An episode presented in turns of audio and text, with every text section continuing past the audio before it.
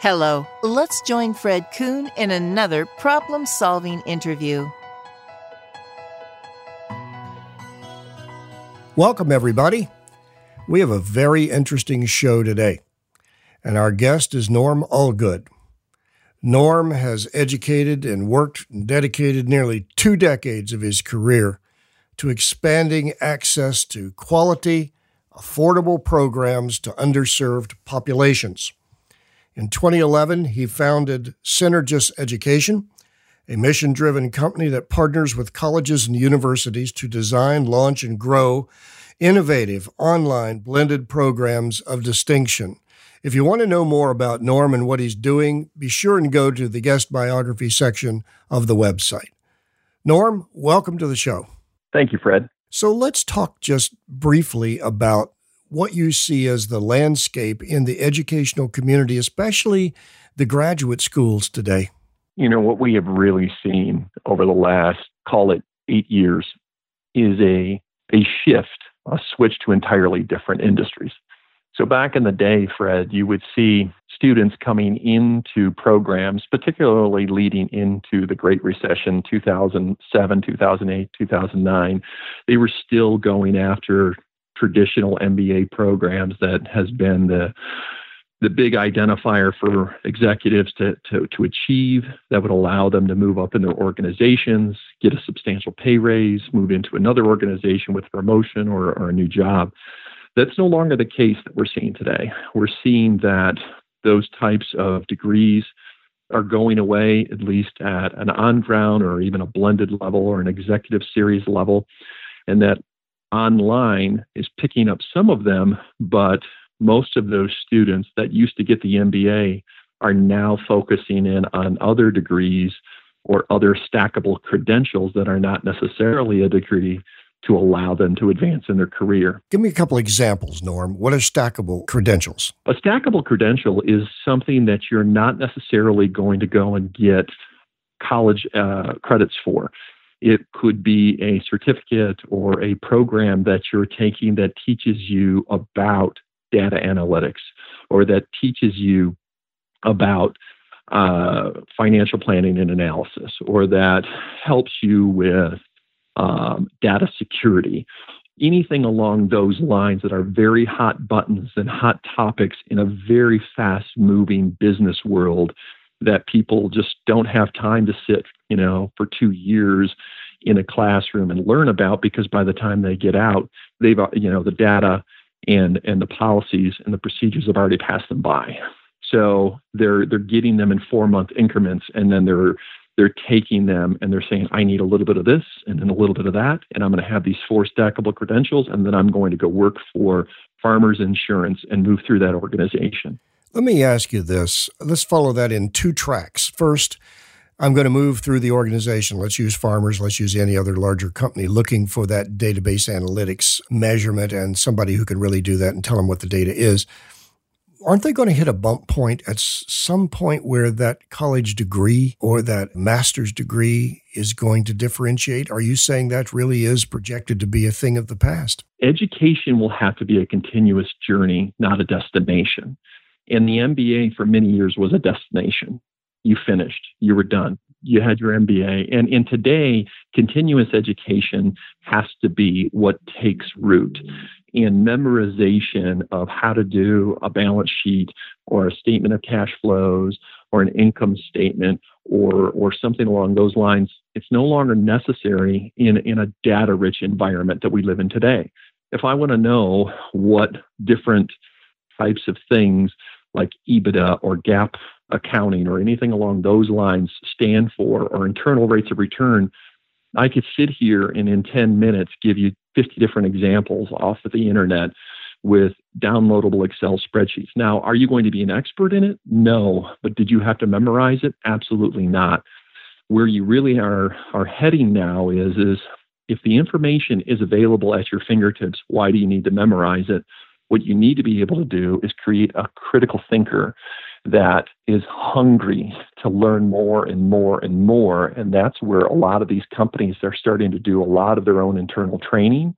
They're not satisfied with what they're receiving from, you know, some some of the educators out there. And these stackable credentials, they're short, they're sweet, they allow them to really get their arms around some particular subject matter, but also dive headlong into the subject matter and stay very relevant because we call it kind of being in the zone. When you're when you're playing basketball and you're actually out on the court and you're in the flow of the game you're going to have a lot more knowledge about the pace of it than when you're sitting on the bench.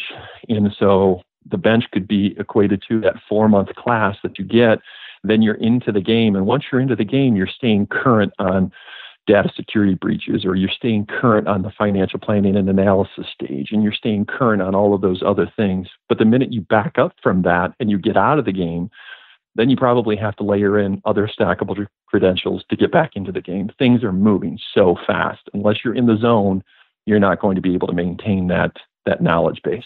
I said we would follow two tracks, and thank you for track one. Track two on that, my question is won't there eventually be certifications that are the equivalent of at Harvard or Dartmouth or Stanford or some that are better than others? Schools that deliver them are better than others, and you wind up in that hierarchy again of excellence or perceived excellence? Yes and no. There are very good programs at all of the institutions that you just said. They come with a significant price point. But even those institutions are getting into stackable credentials and uh, non for credit courses that executives can attend so that they can sharpen the saw and go uh, you know further in their career. Well, let's help the audience understand a little bit. You're an online program manager, which means that you work with universities and institutions of higher education to help them do what? What is it that that this OPM does? What what does that mean? Well, I can speak, you know, OPM in a larger scale signs agreements with colleges and universities to help them do online programs that they probably don't have the expertise or the technical backing to be able to do on their own. So, not all colleges and universities understand moving the classroom from face to face learning to a digital format and what is required and what has to happen with that. And not everybody understands once you have it in that digital environment, how do you actually recruit students to come into the, the program? And once they're into the program, how do you help with retention? Because it's very different than what you're being face to face with the students. And so, what you've seen over the last 20 years are companies come into the fold that have really helped colleges and universities fill in those knowledge gaps behind the scenes, but also fill in those financial gaps. And, you know, I'll have, you know, conversations with institutions and they're like, well, why can't we do this on our own? And I'll say, you can do this on your own if you have three to five million dollars that you could invest. And if you have people on your staff that have the knowledge base to be able to come to, you know, this problem and help you solve it. And that's usually one of the biggest things that they have to overcome is financially, how do I launch these online programs? Because they're very costly to do initially. But once they're up and running, you know, they can help institutions tremendously. But where Synergis kind of takes a different approach is we're not looking to just do online programs. We do online blended and on ground, which allows us to really get into pre licensure nursing programs. And so, even though we fall into the OPM category, Fred, we are different in the sense that we approach pre licensure nursing as as a degree that really helps. And we're not looking to supplant the university with our services. We're looking to basically come behind them and help them pick out these niche programs that they can run in addition to the courses they already offer or the programs they already offer, and they complement each other very well. Let's go back to one of the statements that you made, and it was to help the universities uh, increase their retention rate in these online programs. What is the what is the fall off in online? Is it more or less than the classroom? If it's more, how do you because they have so many distractions eh, they don't have in the classroom. They have challenges in the classroom, right? They they have to drive there, they have to get there, they have to be there, they have to all kinds of weather, all those physical things and many emotional things we've watched on television and interviews and stuff. The online though, the distractions are would seem to me to be multiple and unless someone's very disciplined then how do you help increase how does a university increase its retention in online learning Well, you know, it really begins with the recruitment process and preparing the students to, to be in online. And understanding that student or prospective student is as much of a consumer as they are a, a student or a prospective student coming into the program. And what I mean by that is, is by the time they go ahead and, and start to reach out and fill out lead forms to get into some of these online programs, they've already made their decision of what their top five is. And typically, they're going to go with the institution that reaches back out to them the fastest. So, retention begins not just in the classroom, it begins with retaining the prospective student.